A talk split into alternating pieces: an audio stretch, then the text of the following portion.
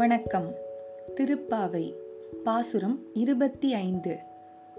ஒருத்தி மகனாய் பிறந்து ஓரிரவில் ஒருத்தி மகனாய் ஒளித்து வளர தரிக்கிலான் ஆகித்தான் தீங்கு நினைத்த.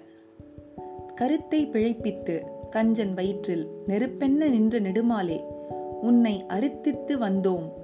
பறை தருகியாகில் திருத்தக்க செல்வமும் சேவகமும் யாம் பாடி வருத்தமும் தீர்ந்து மகிழ்ந்தேலோர் எம்பாவாய்.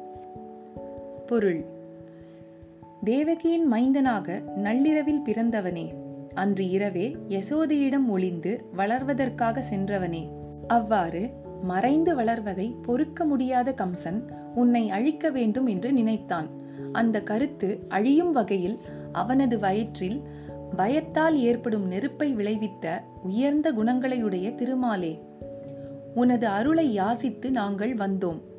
அந்த அருளை தந்தாயானால் உனது விருப்பத்தக்க செல்வ சிறப்பையும் பக்தர்களுக்காக நீ செய்த பணிகளையும் பாராட்டி நாங்கள் பாடுவோம். உனது பெருமையை பாடுவதால் துன்பங்கள் நீங்கி இன்பமாய் மகிழ்ந்திருப்போம். விளக்கம். பக்தன் பக்தி செலுத்தும் போது இறைவன் அவனுக்கு சேவகனாகி விடுகிறான். தனது உயிருக்குயிரான பக்தன் பிரகல்லாதனுக்கும் அவனது தந்தை இரண்யனுக்கும் வாதம் நடக்கிறது. உன் நாராயணன் எங்கே இருக்கின்றான்? என்று இரண்யன் கேட்க பெருமாளுக்கு கை கால் உதறிவிடுகிறது. உடனே உலகில் உள்ள எல்லா ஜீவன்களுக்குள்ளும் அவன் சென்று விட்டான். ஒரு அணுவை கூட அவன் பாக்கி வைக்கவில்லை.